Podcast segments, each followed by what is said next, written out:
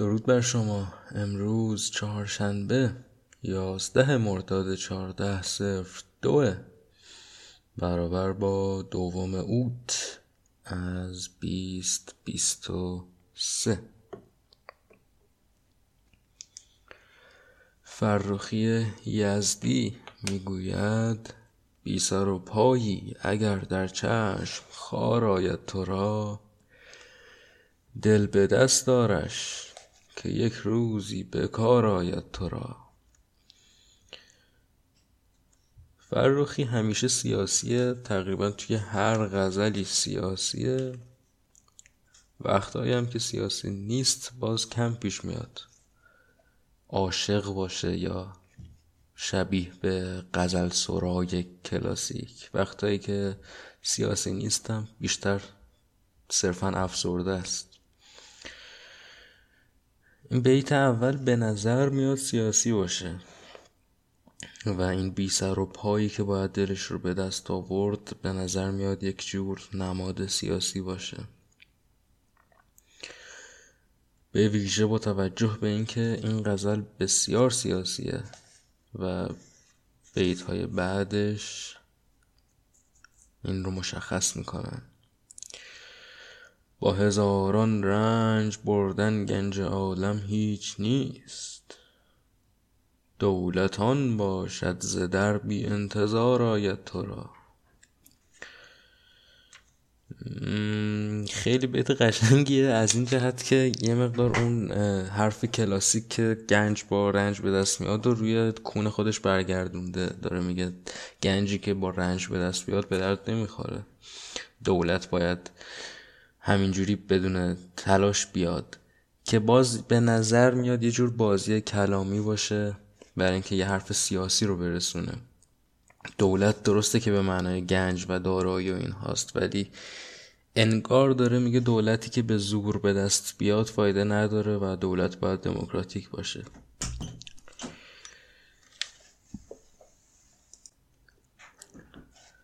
دولت هر مملکت در اختیار ملت است.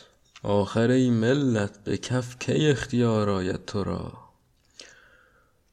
پافشاری کن حقوق زندگان آور به دست ورنه همچون مرده تا محشر فشار آید تو را. بعد یه بیت خیلی افسرده و جنگجویانه ای داره.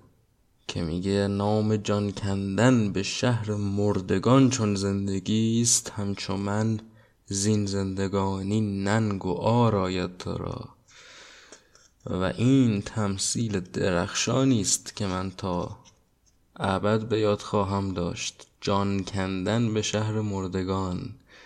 و این کاری است که فرخی یزدی همه عمر می‌کرده.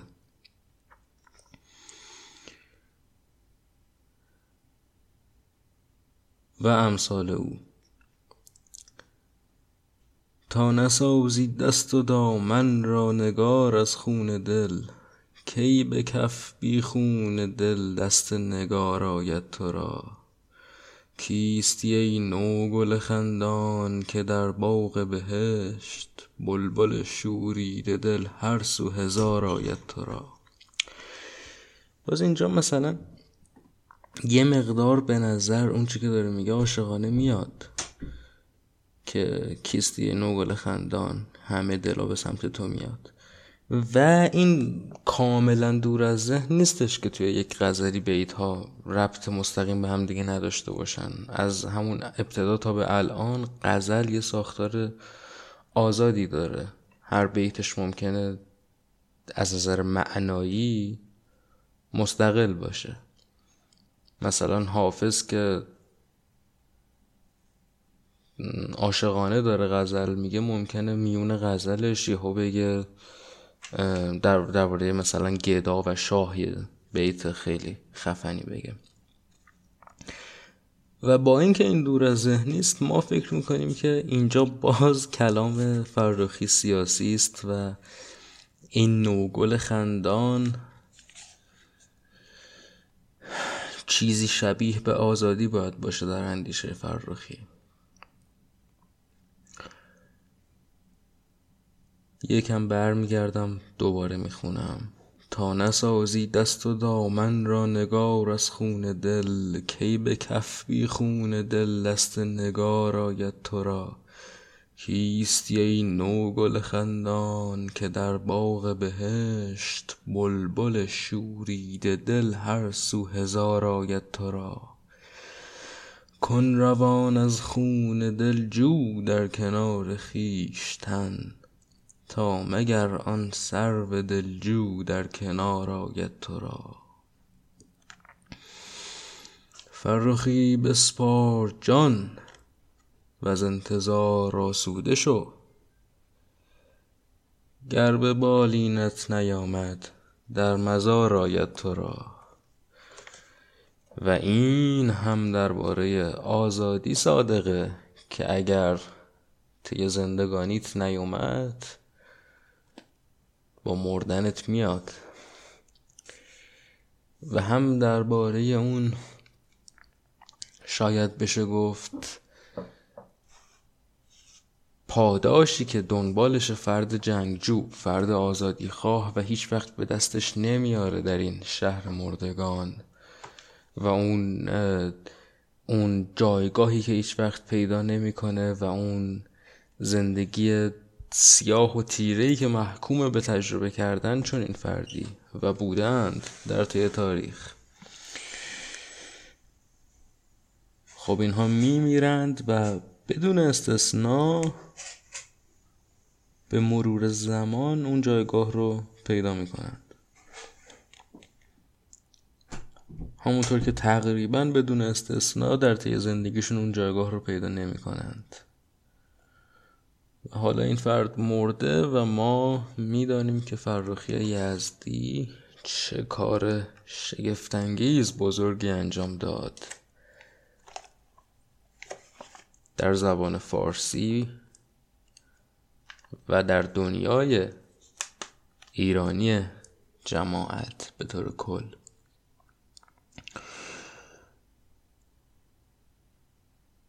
این قسمت نهمه از فصل سوم این پادکست که دارید میشنوید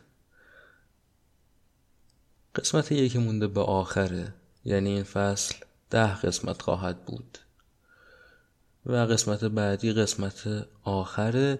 دو تا فصل قبل یک و دو هیچده قسمته بودن ولی این فصل ناچار همینقدر باشه چون که بسامد ساخته شدن اپیزودها خیلی پایین تر اومده این فصل.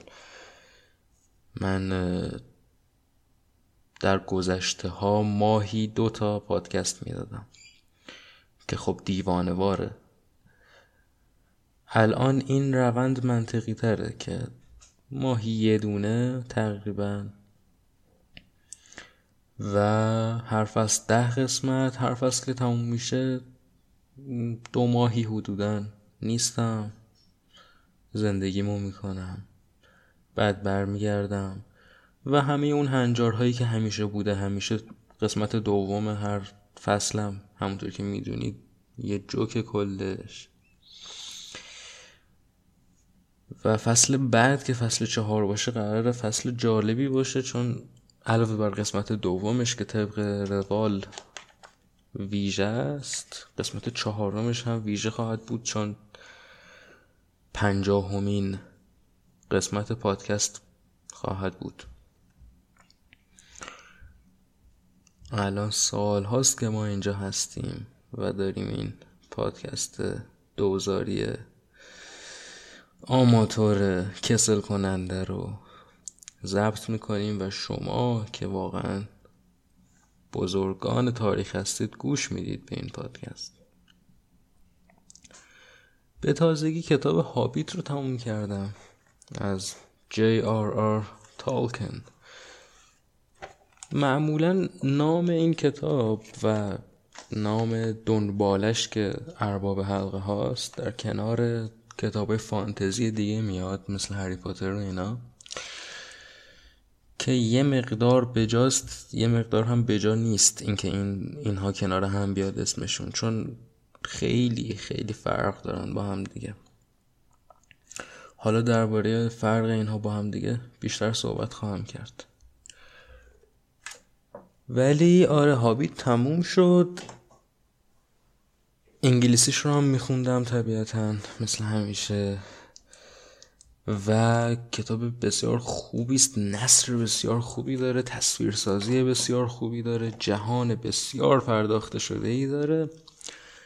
ولی هرچه بیشتر به سمت پایونش می‌رفتم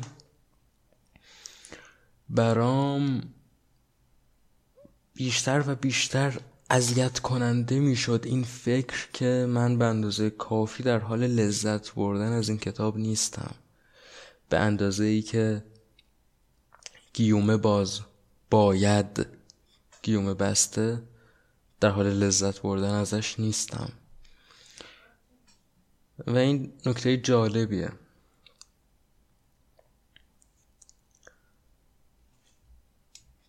کتابی است درباره یه هابیت هابیت یه گونه تخیلی از موجود شبیه انسانه ولی قد کوتاه و زندگی خیلی به دور از هیجان و آرامش مدارانه ای داره.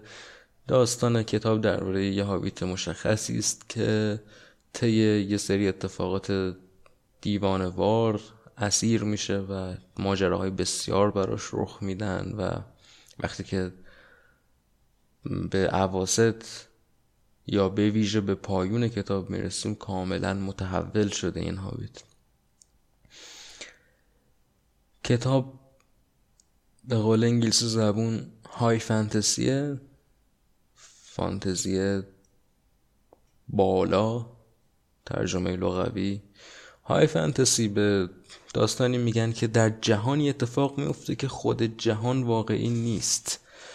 یعنی خود جهان یک جهانی است موازی با جهان واقعی. به غیر از جهان واقعی. همه چیز در یک داستان های فانتزی فانتزی خیالیه. داستان در یه دنیای دیگری داره رخ میده. در مقابل لو فانتزی فانتزی پایین میشه یه چیزی مثل هری پاتر. چون داره تو دنیای ما رخ میده. نویسنده داره میگه در دنیای ما یک جای پنهونی هست که جادوگرها هستن و غیره. اما در دنیای تالکین کل تاریخ یک جور دیگری داره رخ میده. و اصلا امکان نداره دنیای تالکین رو بشه قایم کرد از دنیای واقعی. و بسیار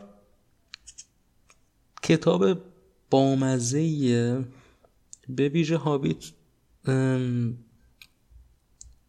حال کودکانه داره. کتاب بچه هاست. هرچند که هیچ کتاب خوبی هیچ کتابی در واقع بازی سنی نداره. کتاب یا خوبه یا خوب نیست. اگه خوبه برای همه سنها خوبه. ولی مخاطب هدف هابیت بچه ها مخاطب هدف ارباب حلقه ها سن بالاتری هستش. برای همین هابیت به ویژه بامزه است به معنای مثبت واژه. کتاب خنده داریه اما اینکه من چرا پیوسته آزارم می‌داد فکر به اندازه کافی و به اندازه ای که باید لذت نبردن ازش برمیگرده به بحران میونسالی من؟ همیشه اینو به شوخی میگم که چون من زودتر از آدم عادی بزرگ شدم و زودتر سرم رفت توی کتاب ها و اینها و زودتر حتی تجربه های عادی زندگی رو داشتم توی دهه بیست زندگیم به بحران میونسالی رسیدم. و یه جوری شدم که بسیار برام فکرش ترسناکه که نتونم به اندازه که قبلا ها لذت می بردم از کتاب هایی که برای بچه ها نوشته شدن لذت ببرم. این واقعا برام ترسناکه. چون همین دو دقیقه پیش گفتم کتاب خوب کتاب خوب زیبایی شناس. همونطور که توی تکویی دقیقا قبل از این گفتم اسم تکگویی هست آفتاب پرست زیبایی شناس برای کسانی که می‌خوان برگردن و گوشش بدن اگر ندادن. همونطور که اونجا هم گفتم زیبایی شناس باید بتونه خودش رو تغییر بده موقعیت ذهنیش رو تغییر بده برای اینکه زیبایی رو که هست در یک اثر بکشه بیرون. خب زیبایی اونجا هست اگر کودکی بیرونش می‌کشه. پس تو هم باید بیرونش بکشی. و اگر نتونی از این جهت برای من ترسناکه نه از این جهت که وای روح من مرده فلان. از این جهت که اگر نتونم این کارو کنم زیبایی شناسیم لطمه خورده. معنیش جز این نمی‌تونه باشه. و خب عجیبه. حالا من درباره این کتاب به طور خاص نمی‌تونم مقایسش کنم مثلا با دفعه قبلی که خوندمش چون تازه خوندمش برای اولین بار. تو همین سن. ولی مثلا هری پاتر ها رو به تازگی پارسال حدودا یه سال پیش یه دور از اول تا آخر خوندم و پنج تا کتاب اولش رو قبلا خونده بودم. و خب خیلی تجربه متفاوتی بود خوندنش توی این سن.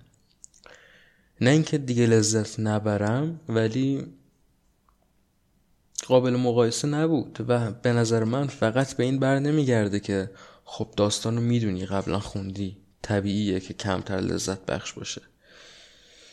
یک جادویی داره این کتاب به ویژه کتاب اولش که این جادو در واقع مختص اون گروه سنیه گویا.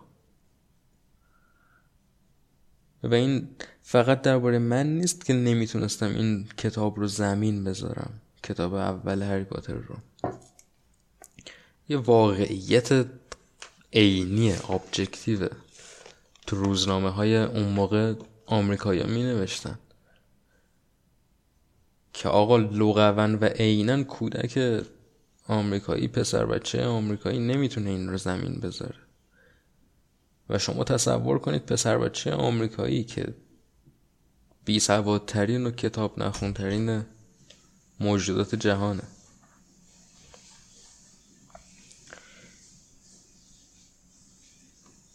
فکر می‌کنم علتش اگر بخوایم گمونه بزنیم که چیست؟ حالا خیلی علت ممکنه داشته باشه. همینایی که من الان رد کردم مثل اینکه قبلا خوندی مثل اینکه مخاطب هدفش نیستی و غیره. ولی علت اصلیش به باور من اینه که افرادی مثل ما در این سن که الان هستیم دیگه نمی‌تونن این داستان ها رو باور کنن.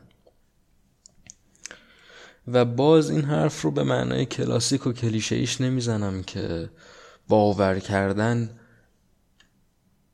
منظور این باشه که کودک یازده ساله اگر اون کتاب رو می‌خونه باور می‌کنه که این آدم ها واقعی الان یه جایی جادوگرها وجود دارن. نه کودک یازده ساله هم اگر هوش متوسط داشته باشه می‌دونه که اینها کس و شعره. ولی جادوی اثر رو باور می‌کنه. دنیای اثر رو باور می‌کنه. من که میخوندم در همون یازده سالگی کتاب اول اون مجموعه رو خودم رو در اون دنیا قرار می‌دادم. و این کاریست که نویسنده می‌خواسته که خواننده بکنه. چون داره به تو به معنای واقعی واژی یک فانتزی هدیه میده. داره میگه ببین تو درسته که یه آدم عینکی لاغری و پدر مادر گاون. اون خاله و شوهر خاله اون شخصیت که آدم های بسیار مادر جنده یعنی در واقع تمثیل پدر و مادرن. ولی انقدر جامعه غربی سنتیه و مقدس نگاه می‌کنه به پدر و مادر که نمی‌تونستن واقعا پدر و مادرش باشن. شامل خود نویسنده ها. حالا جامعه شرقی هم که دیگه داستان خودشه داره. خود نویسنده به شدت تو این زمینه ها سنتی و خرافیه. یعنی کل اون مجموعه فقط داره میگه وای به پدر و مادر من توهین نکن به پدر و مادر من توهین نکن. در حالی که هیچی ازشون نمی‌دونه. حالا از موضوع منحرف نشم. داره به تو میگه نویسنده داره به تو میگه. درسته که تحت سرپرستی مادر جندگانی و در دنیای مادر جندگانی و خودت زشت و تخمی و تو زندگیت هیچی نداری و تو مدرسه بولی میشی. قربانی درشت خویی میشی. به قول فارسی زبون. ولی الان من به توی دنیایی رو میدم که درش یه مدرسه بزرگ کلاسیک باشکوه هست و میزها پر از غذاهای لذیذن و همه تو رو می‌شناسن و همه پشت سرت درباره تو حرف می‌زنن و درباره کار شگفت انگیزی که وقتی یه نوزاد بودی کردی و می‌تونی غذا بخوری. برعکس حالتی که تو خونه واقعیت وجود داره و وقتی یه بار غذا رو خوردی دوباره تو توی بشقابت به طور جادویی پر میشه. و هری پاتر تو کل این مجموعه داره مثل گاو می‌خوره.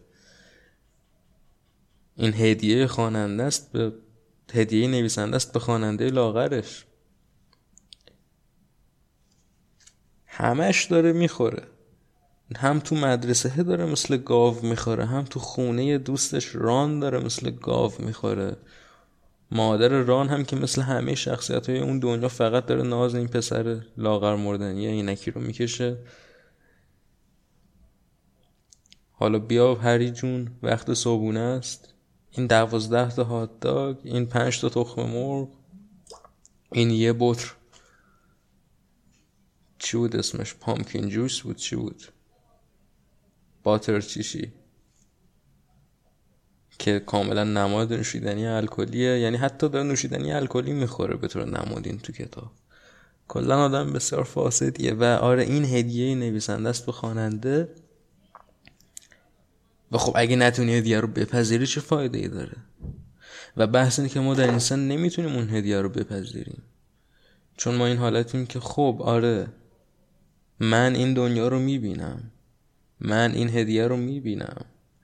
ولی زندگی واقعی من تخمیه و من الان که سنم گذشته به هیچ وجه عزم اون رو ندارم که تخمی بودن زندگی خودم رو به دست فراموشی بسپارم. هرگز چون این عزمی ندارم. و این مشکل زیبایی شناس مسنه که نمی‌تونه از تخمی بودن زندگی خودش بگذره چون گذشتن زندگی تخمی یک فاکتور حیاتی برای زیبایی شناسی. آدم آدم بدحال آدم افسرده زیبایی رو نمی‌شناسه و نمی‌بینه. نقطه. بدون استثنا.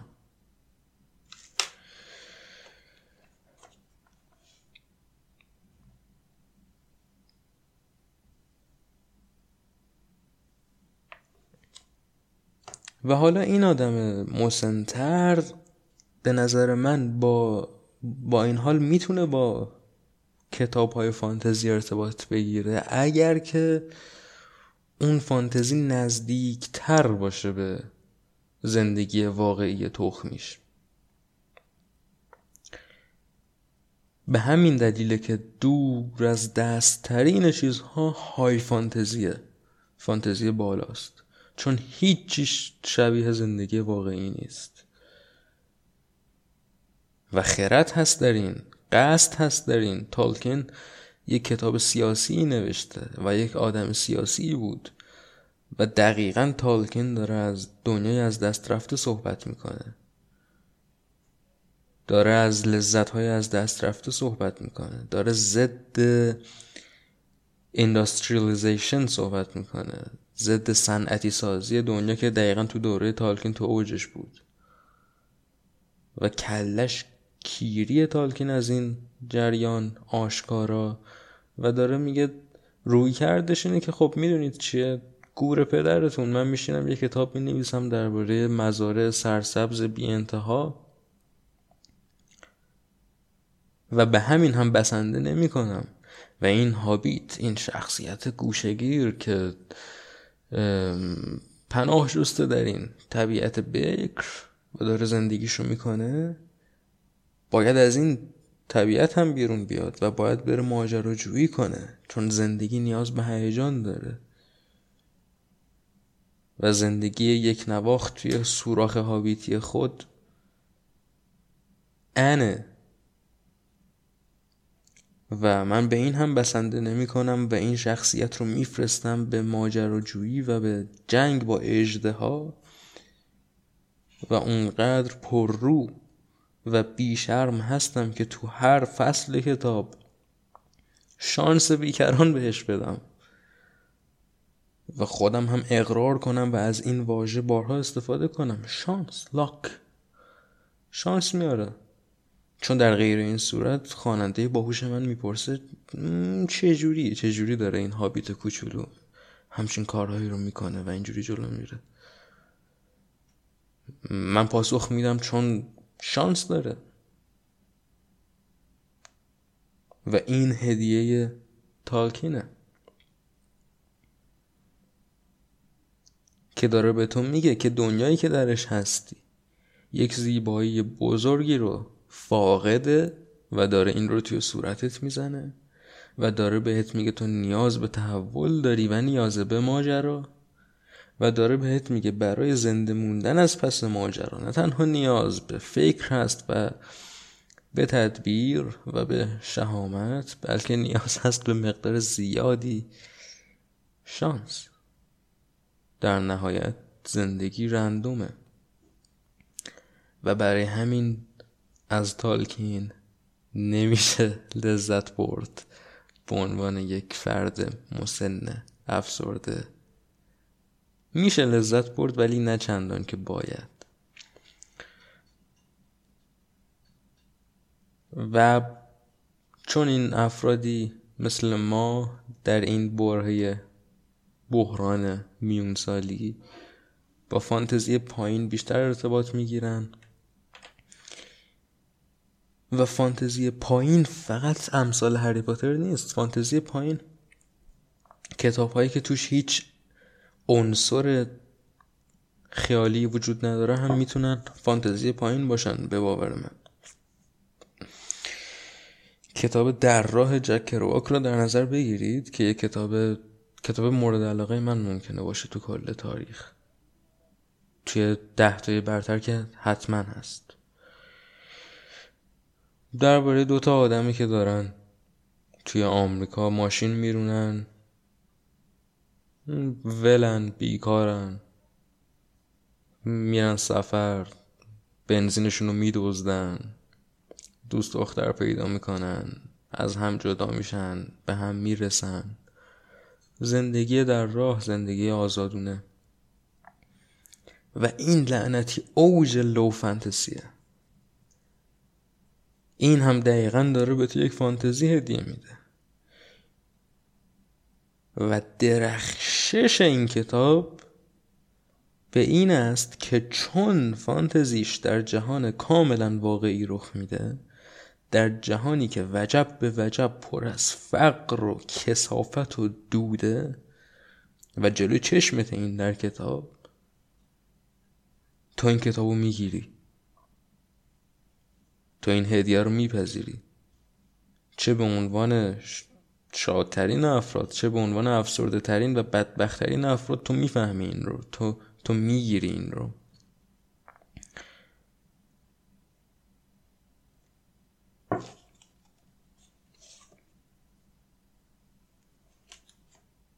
فانتزی های ما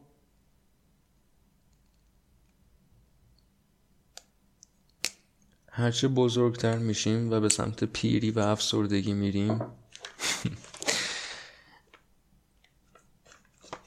کوچکتر میشن. سکوپشون کوچکتر میشه به قول انگلیسی زبون. یعنی بازی که این چشم خیال جوی داره می‌بینه کوچیکتر شده. الان من اگر بخوام به شما بگم که فانتزی من چیه؟ میگم یه خونه خیلی کوچیک تک اتاقه. اولین چیزهایی که در ذهن من میاد از اون فانتزی اینه که سقف اون خونه و اتاق لعنتی کوتاه باشه چون از سقف بلند این خونه اجدادیم متنفرم. و یه لامپ چهل وات کم نور کافی برای اینکه سر مطالعه سردرد نگیری. از نور زیاد متنفرم. و یه تخت برای وقتی که خوششانس میشی و می‌تونی سکس داشته باشی. و کتاب ها اونجا خواهند بود. و اگر اونقدر شرایط روحیت خوب باشه می‌تونی تو همون اتاق ورزش کنی. و همین یه, یه اتاق. این کلیت فانتزیه. نه الان که برای ما که همیشه و برای همه. در واقع همین آثاری که میگیم هم همین رو می‌خوان به تو بدن در نهایت. همهشون دارن به تو قدرت میدن. به تو دارن آزادگی میدن. تو رو در جهانی قرار میدن که تو درش قدرتمندی جایی داری. تو درش یک موجود آزاده دارای هویت و قدرتی و زنده ای و خب این به وقوع میپیونده در فانتزی بالای میدل ارث تالکین در فانتزی پایین اون خانوم انگلیسی و در یه خونه چهل متری.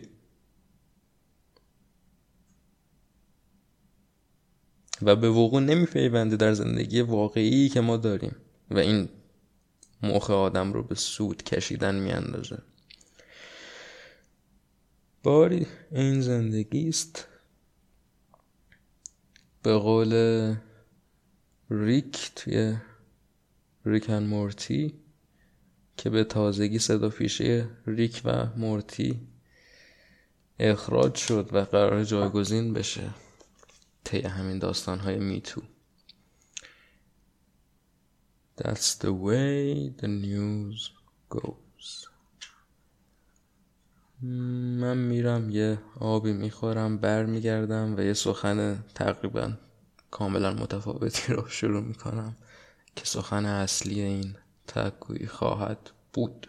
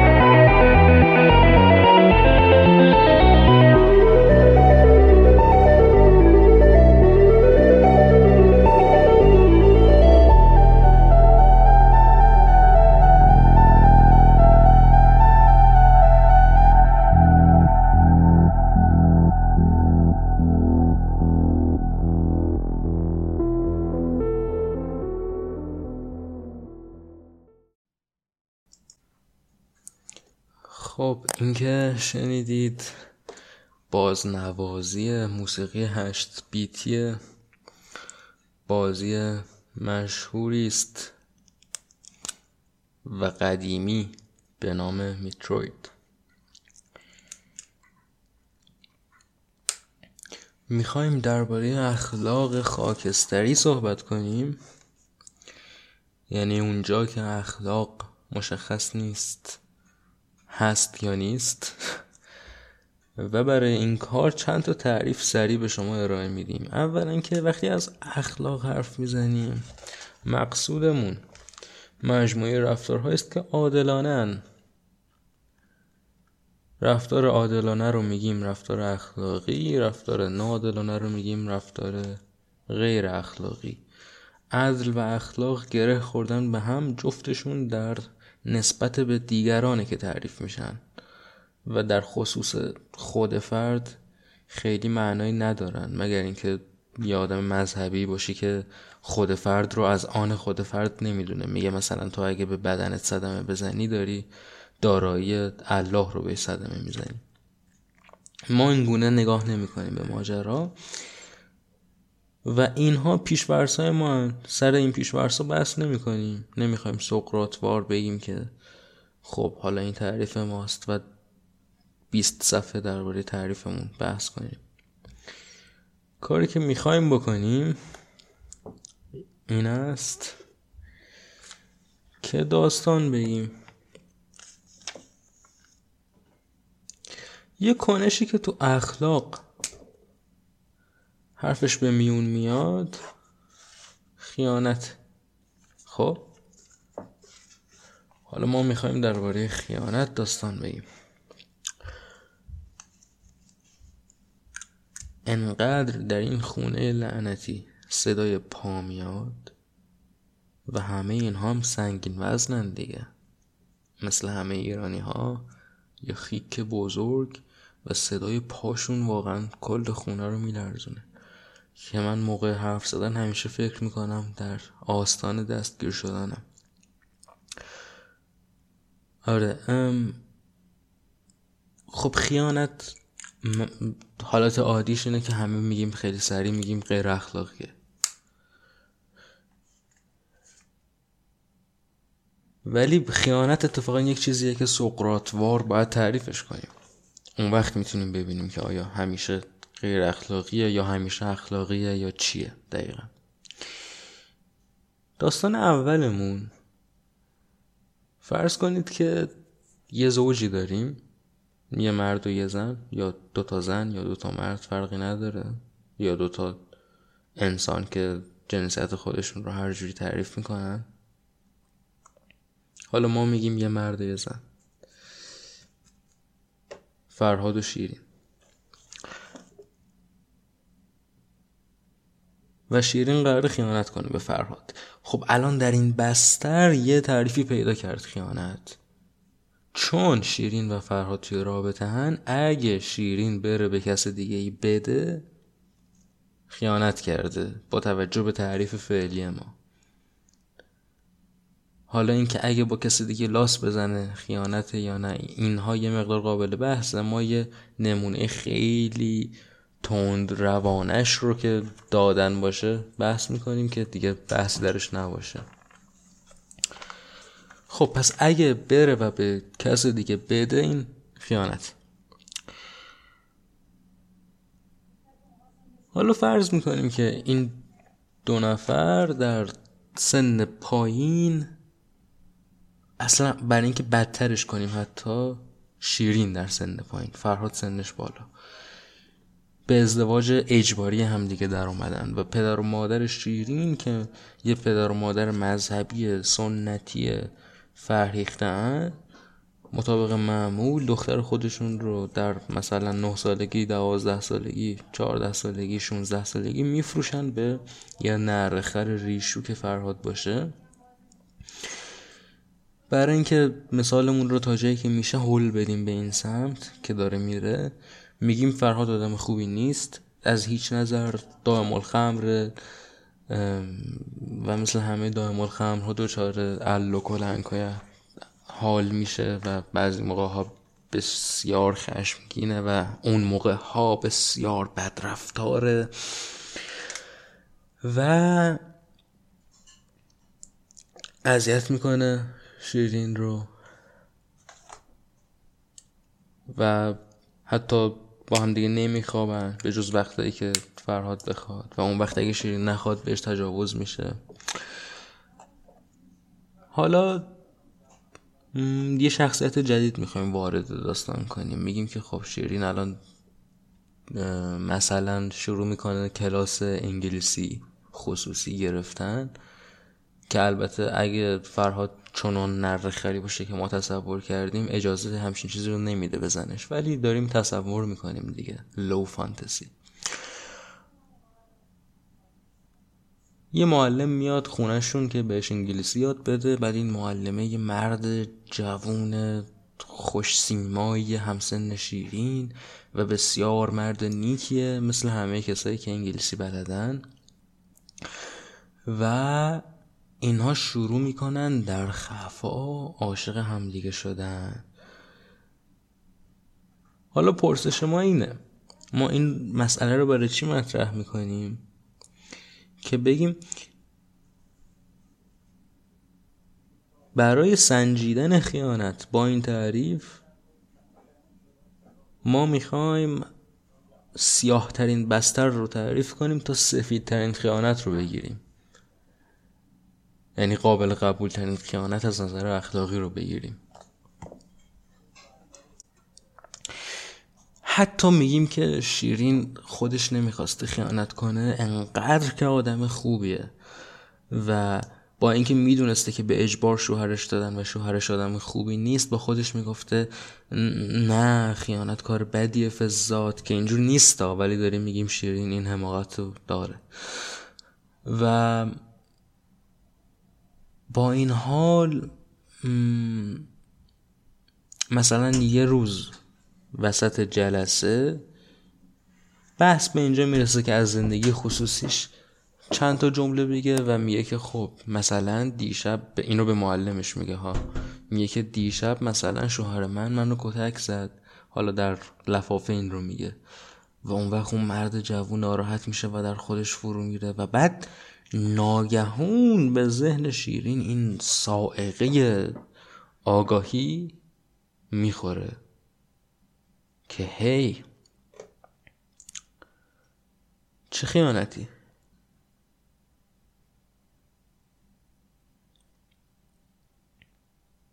اینجا جلوی من یه انسان خوبه و پشت سر ما یه انسان بده. و حق چه کسی اینجا داره خورده میشه؟ و تازه الان که این مرد جوون این رو فهمید ناراحت شد و آره دیگه. الان دیگه اگه با هم بخوابیم اون هم می‌دونه که با زنی که شوهرش یه آدم خوبیه نخوابیده. بنابراین اون هم حتی کار غیر اخلاقی نکرده مثلا. خب این تقریبا سفیدترین چیزی است که ما می‌تونیم از خیانت به معنای برون رفتن از رابطه زناشویی بگیریم. اصلا مهم نیست خیانت. ما می‌خوایم درباره اخلاق صحبت کنیم داریم مثال می‌زنیم. حالا یه سناریوی دیگه تصور می‌کنیم. تصور می‌کنیم که شیرین و فرهاد یه زوجی به خواست خودشون با شناخت از همدیگه وارد رابطه شدن. همون اول صحبت کردن درباره اینکه آیا رابطمون آزاد باشه یا نباشه رابطمون بسته و سنتی باشه. جفتشون متفق بر این بودن که رابطهشون سنتی باشه. اصلا برای اینکه بدترش کنیم فرهاد رابطه آزاد می‌خواسته شیرین اصرار کرده که رابطهشون سنتی و بسته باشه. و فرهاد گفته چشم. و بعد فرهاد همیشه وفادار بوده. و همه کار برای شیرین کرده و شیرین همیشه سپاسگزار خودش رو نشون داده و همیشه گفته که این رابطه خوبه و من این رابطه رو می‌خوام و این رابطه باید همینجوری باشه. و پشت سر فرهاد پیوسته در حال دادن به انواع و اقسام افراد گوناگون بوده. و میگم تا جایی که بشه می‌خوایم بدترش کنیم. تو تخت با افراد گوناگون فرهاد رو مسخره می‌کنه با تک تکشون که هست میگه کیر تو شیرین تر از کیر فرهاده. و بعد شیطانی میخنده. خب این سیاهه این خیانت سیاهه. نتیجه. یک گستره وجود داره برای سنجیدن کنش ها. الان ما اخلاق خیانت زناشویی رو سنجیدیم در دو سناریو. یه سفید داشتیم یه سیاه و این یک گستره است. حالت خاکستری هم داریم. درباره این مورد خاص خیانت در رابطه نه فقط در ازدواج. در این مورد خاص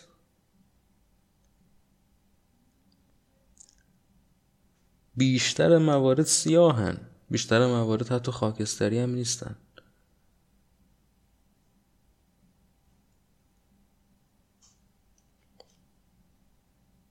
چون معمولا خیانت شکستن یک عهدی است که خودت ایجاد کردی. ولی خب میگم ممکنه مثل سناریوی اول یه ازدواج اجباری داشته باشیم. اون وقت می‌تونیم مسائل خاکستری رو ایجاد کنیم میگیم خب یه ازدواج اجباری داریم ولی فرهاده آدم خوبیه. نرخره آدم خوبیه. میگیم ازدواج اجباری نبوده ولی نرخره آدمیه که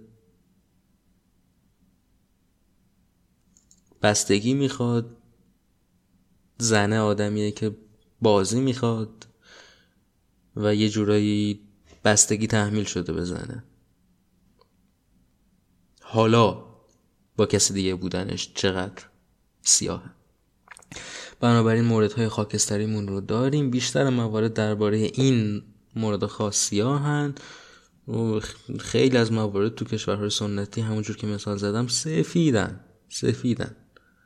یعنی شوهر مذهبی دستار بسته ای که شما را از خانواده خریده که خب طبیعتا مثل سگ بهش خیانت کن. اگه بفهمه سرتو میبرزه. نفهمه.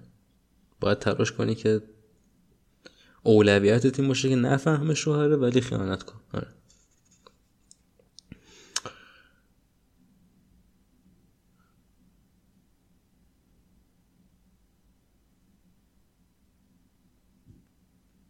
اینجا اگر من بپرسم که اگر خیانت سیاهه پس چرا موارد سفید و خاکستری وجود دارن؟ می‌تونم پاسخ بدم چون اینها خیانت نیستن با توجه به معنای واژه. وقتی من به اجبار به رابطه وارد شدم به من خیانت شده. من از حق خودم در اومدم. حق من از من گرفته شده. با این وسال. پس داره به من خیانت میشه اگر من بیرون برم از این رابطه دارم خیانت رو میشکنم اتفاقا. دارم آزادی خواهانه حرکت می‌کنم. خب. حالا خیانت رو ول می‌کنیم در بحث اخلاق میمونیم می‌خوایم بریم به ناراستی. از لفظ دروغ گفتن استفاده نمی کنم چون ناراستی اولا فارسی تره. فکر می کنم دروغ شاید ریشه ترکی داشته باشه نمی‌دونم. این رو الان صرفا از روی هوا پروندم باید توی واژه نام نگاه کنم. ولی مهمتر این که ناراستی بزرگتر گستره معناییش دروغ. فقط داره لفظ زبون رو هدف قرار میده. ناراستی حرکت و کنش بدنی و همه چیز رو شامل میشه.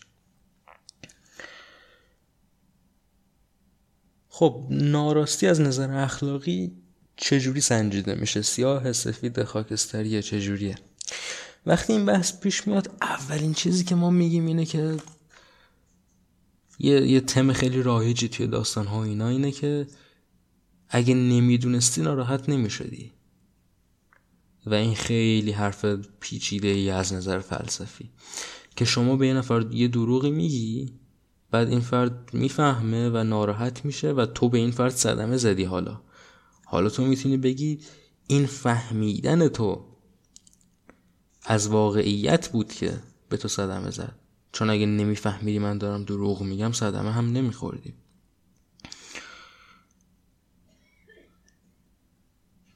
خب اینجا در پاسخ به استدلال تو که نمی‌دونی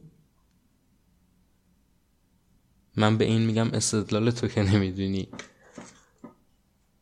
یعنی فرد ناراست برای اینکه به خودش اطمینان خاطر بده توی ذهن خودش خطاب به قربانی میگه تو که نمی‌دونی. من دارم چی کار می‌کنم؟ این درباره خیانت خیلی صادقه. خیلی از خائن ها این گونه فکر می‌کنن. چون خیانت یک زیر مجموعه کوچکی از ناراستیه دیگه. در پاسخ به استدلال تو که نمی‌دونی ما می‌گوییم دو نوع تو که نمی‌دونی وجود داره. یک نوع تو که نمی‌دونی هست که گفتمان مقالط آمیزیه حرف غلطیه اشتباهه. و اون وقتیه که حق من داره خورده میشه. اگر شما الان ببینید الان ما گرمترین ژوئیه تاریخ کره زمین رو گذروندیم ظاهرا به خاطر گرمایش جهانی. حالا اگر دولت ها بیان و بگن که درسته که ما سالهای سال سوخت فسیلی سوزوندیم و بنزین سوزوندیم و اینها. ولی شما که نمی‌دونستید تا همین ده سال پیش که داره چه اتفاقی میفته خب اون وقت ما پاسخ میدیم که خب که چی که ما نمی‌دونستیم. مگر نه اینکه این اتفاق افتاده الان من دارم می‌بینم دنیا گرمتر شده. وقتی که نمی‌دونستم هم دنیا داشت گرمتر می‌شد. الان همه ما قراره منقرض بشیم به خاطر این. حالا من ندونم چه فرقی می‌کنه. خب در واقع حرف من اینه. تو که نمی‌دونی در صورتی مقالطه نیست یعنی یه حرف قابل قبولیه که صدمه ای که قربانی می‌خوره فقط از فهمیدن اون چیز باشه نه از خود اون چیز.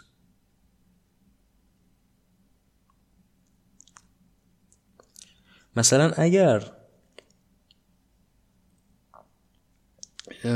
من پنج هزار تومن حق تو بوده من بهت ندادم. من بگم تو نمی‌دونی که من این پنج تومن رو خوردم؟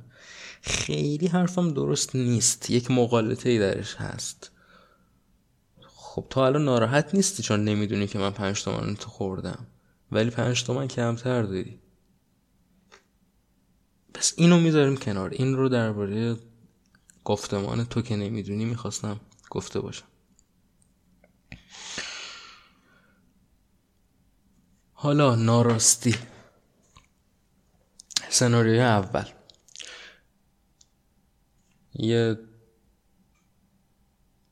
یه آدمی داریم. یه مردی زنی یا هر موجودی از هر جنسیت تعریف شده یا تعریف نشده ای. ما میگیم یه مردی. سمک ایار. سمک دروغگوه ناراسته سمک در رفتار با آدم ها جوری رفتار می‌کنه که چیزهایی که خودش می‌خواد رو ازشون بگیره و هر وقت که بخواد هر جور که بخواد باشون رفتار می‌کنه چون که خودش تحت تاثیر قرار نمی‌گیره. در جهان سمک اینکه افراد دیگه چه احساسی پیدا کنن اهمیت نداره. وارد بازی نمیشه این جنبه. از واقعیت. و سمک به افراد وقتی راست میگه و وقتی دروغ میگه و به میزانی از هر کدوم و به گونه از هر کدوم که بیشترین نفر رو به خودش برسونه. خب این آدم از یک سو خیلی آدم منطقی و خفنیه. یعنی میشه گفت این آدم داره کاملا درست زندگی می‌کنه چون داره بیشترین نفع و به خودش میرسونه. از سوی دیگه این آدم سیاه اخلاقیه. ناعادلانه داره رفتار می‌کنه و چون جامعه باید عادلانه باشه ما اگر این فرد رو دریابیم بشناسیم تنبیهش می‌کنیم در اجتماع. غیر از این نیست دیگه ها؟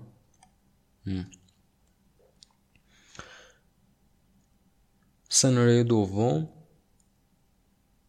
سمک یه آدم عادیه.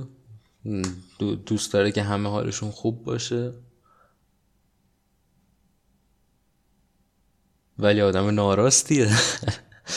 و به همه دروغ میگه و راست میگه به اندازه ای که به نگاه خودش سود برسونه. از اینکه جهان چگونه باید باشه. مثلا فرض کنید سمک یه آدم بسیار باهوشیه. به همین خاطر 99 درصد ملت رو گوسفند می‌دونه. یعنی این دست خودش نیست.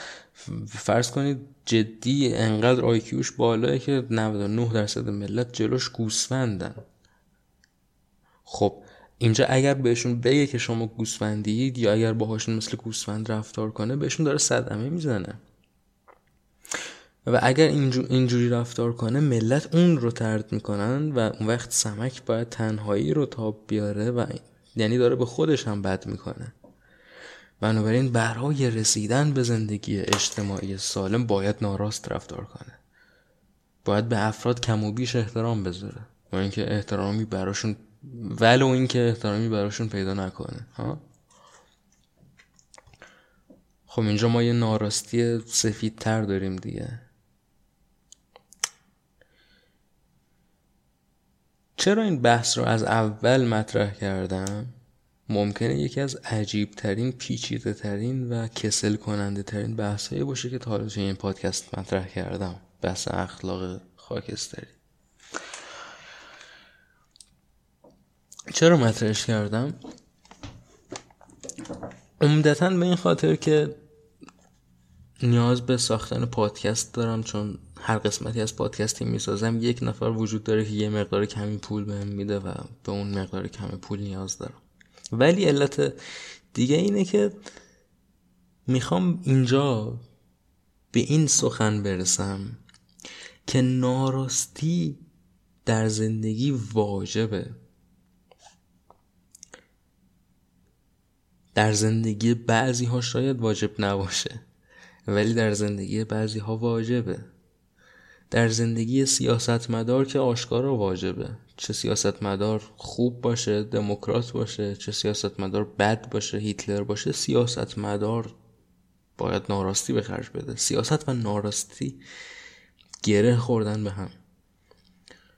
و خب حالا سیاست در زندگی عادی خیلی از آدم ها تقریبا همه آدم ها کاربرد داره. پس همه آدم ها نیاز به ناراستی دارن. و می‌خوام سخن رو به اینجا برسونم.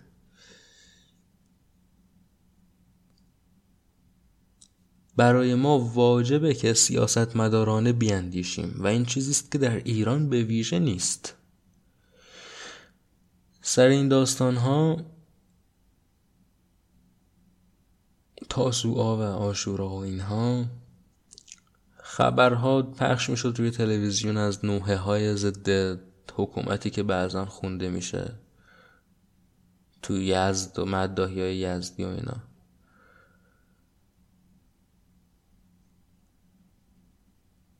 و ظاهرا این رو برادرم بهم اطلاع داد. چون من روی توییتر خیلی فعال نیستم. ظاهرا عده خیلی زیادی از ملت بسیار بد بکنش دادن به این نوع. مداهیه و اینها. که برید پی کارتون و اینا رو بکنید تو کونتون و اینا. و خب این خیلی بده. این نشون دهنده حماقت سیاسیه. نشون دهنده فقر خرده. فقر خرد سیاسی. یعنی این افراد ناتوانن به ناراستی به خرج دادن جایی که باید به خرجش بدن. نمی‌تونن نظر واقعی خودشون رو فریاد نزنن. اینکه من میگم بحثم احترام به عقاید به هیچ وجه نیست. دوستان ما می‌دونن که من بیشتر از هر کسی در تاریخ بشری به انواع عقاید به احترامی کردم و می‌کنم. بحث من اینه که اینجا سودمنده که این کارو نکنید. این, این حرفایی که دارید می‌زنید و کاری که دارید می‌کنید رو سودمنده که نکنید. ولی توان این ناراستی رو ندارید. یا اون دختری که گیر کرده در اون رابطه بعد خیانت رو نمی‌کنه. با اون مرد جوون نمیخوابه. مرد جوون با دلی شکسته میره خودشو میندازه تو دریا. و حالا ای بس و پس فردا فرهاد بفهمه همین که اینا با هم دیگه حرف زدن سر دختره رو باز به حال ببره. و خب تو صرفا داری اجازه میدی به همه چیز که بد باشه. تو داری بد زندگی می‌کنی. این اهمیت این بحثه.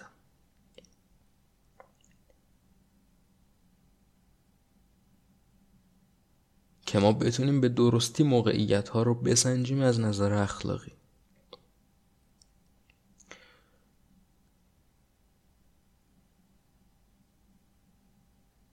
ناراستی شبیه کافئینه شبیه قهوه است. بعضی مواد هستن که همیشه همیشه تخمی الکل همیشه تخمیه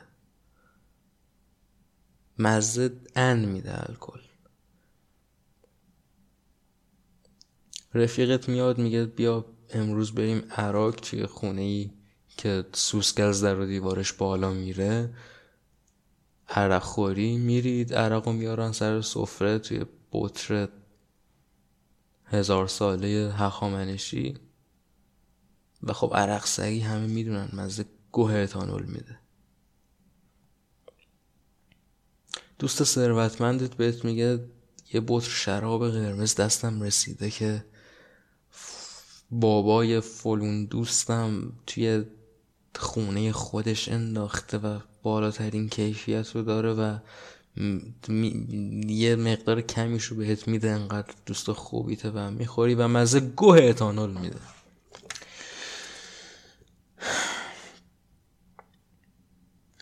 این یه کنیاک دو هزار سال است که توی بشکه هایی از جنس چوب قدیمی ترین بلوطی که توی مزارع دنیای قدیم یافت می شده نگهداری شده بوده و میخوریش و مزه گوه اتانول میده. خب الکل همینه. و یه سری ماده خاکستری وجود دارن تعداد بالایی ماده خاکستری وجود داره و بعد یه ماده مثل کافئین وجود داره. و کافئین همیشه بلا استثنا فرد رو باهوشتر می‌کنه. و این خیلی جالبه درباره این ماده که فرد رو تیزتر و باهوشتر می‌کنه تحت تاثیر خودش. و تاثیرهای دیگه هم داره که بعضی هاشون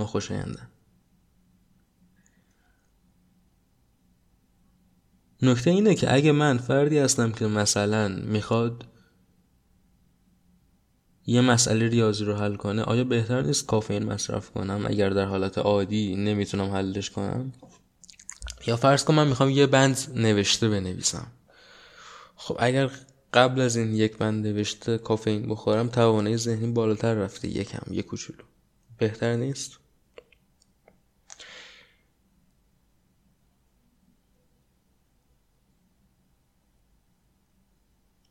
ناراستی از این جهت شبیه کافئینه که یه مقدارش زندگی رو بهتر می‌کنه. اگه درست استفاده بشه زندگی رو بهتر می‌کنه. ولی اگه زیاد استفاده بشه هر چقدر بیشتر استفاده بشه کنترلش سختتر میشه. و بعد دستت شروع می‌کنه به لرزیدن از کافئین. و یه فیتیله توی مغزت شعله می‌کشه از استراب. و این اتفاقیه که در مورد ناراستی میفته آیا اهمیتی داره که من به افراد دروغ بگم وقتی که این دروغ تنها قربانی که داره می‌گیره همینه؟ یعنی اگه این فرد مقابل ندونه که این دروغ بوده هیچ صدمه ای نمی‌بینه. هیچ پنج هزار تومنی وجود نداره. نه غیر اخلاقی نیست این کار. هر چقدر می‌خوای می‌تونی دروغ بگی. امروز سمک دوم بود. سمک ایار سناریوی دوممون. مثلا فرض کن داره برای دوستاش داستان تعریف می‌کنه. امروز رفتم نونوایی. حالا در واقعیت هم رفته نونوایی. یه مرد خیلی مادر جنده ای دیدم. اینم واقعیه. حالا پاش گیر کرد به یه سنگی اینم واقعیه.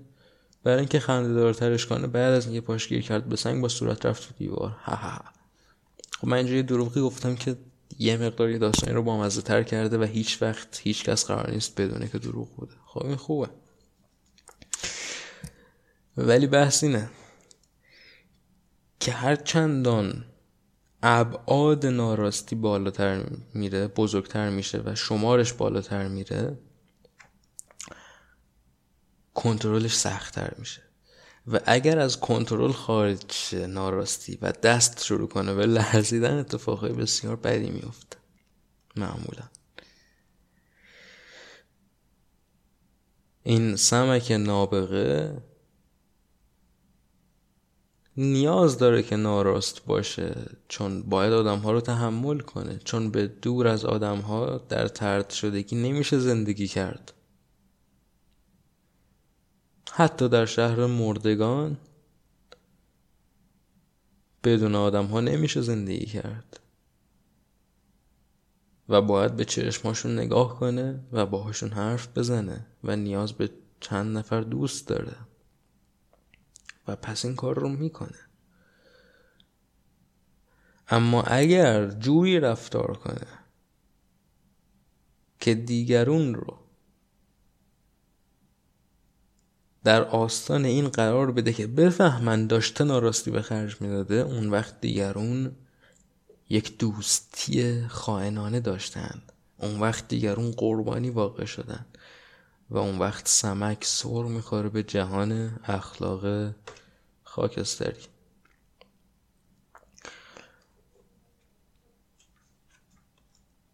ناراستی به خرج بدیم سیاست به خرج بدیم.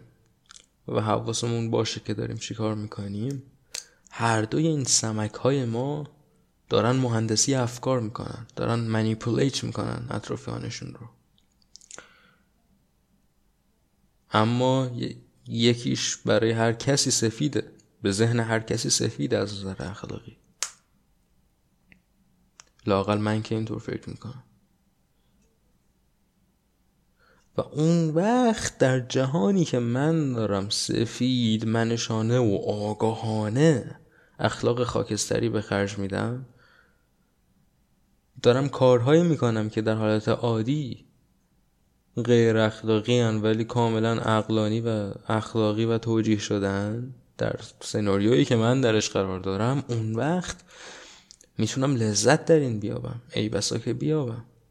اون وقت می‌تونم وقتی که دارم پشت سر فرهاد نر خره زن کتک زنه سنتی مادر قهوه سکس می‌کنم با یه مرد جوون زیبای شبادیه اون وقت ای بسا بتونم لبخندم بزنم تو تخت. اون وقت ای بسا بتونم مسخرشم بکنم توی تخت و لذت جنسیم دوچندان بشه.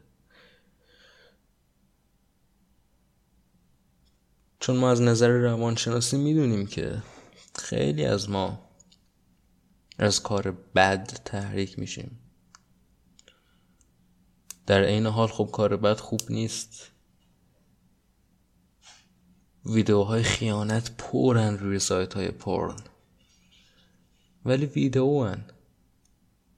و افراد میبیننشون و خود ارزایی می‌کنن و بعد تو زندگی واقعیشون خیانت نمی‌کنن تا جایی که بتونن. چون کار بدیه.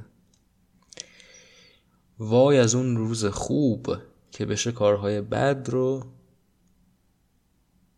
سفید منشانه این واژه رو در لحظه خلق کردم. خیلی واژه بد و کسچریه انجام داد. و تحریک شد و آدم بدی نبود. از مبارزه با بدی. همونطور که گفتم یکی از عجیب ترین سخنهایی بود که تا حالا توی این پادکست مطرح کردم ولی خب من این روزها تحت تاثیر فرخی یزدی هم دیگه چاره ای ندارم جز اینکه رمزگون و عجیب غریب حرف بزنم. همین. یه ماه دیگه این حدودها من قسمت دهم و نهایی رو از این سری ضبط می‌کنم. بعدش یه دو ماهی نیستم. دانشگاه هم شروع میشه از مهر.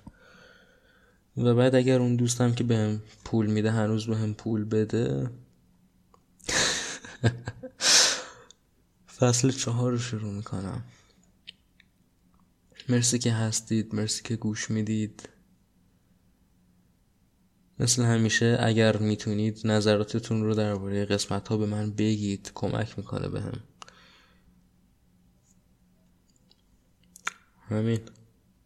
آزاد باشید.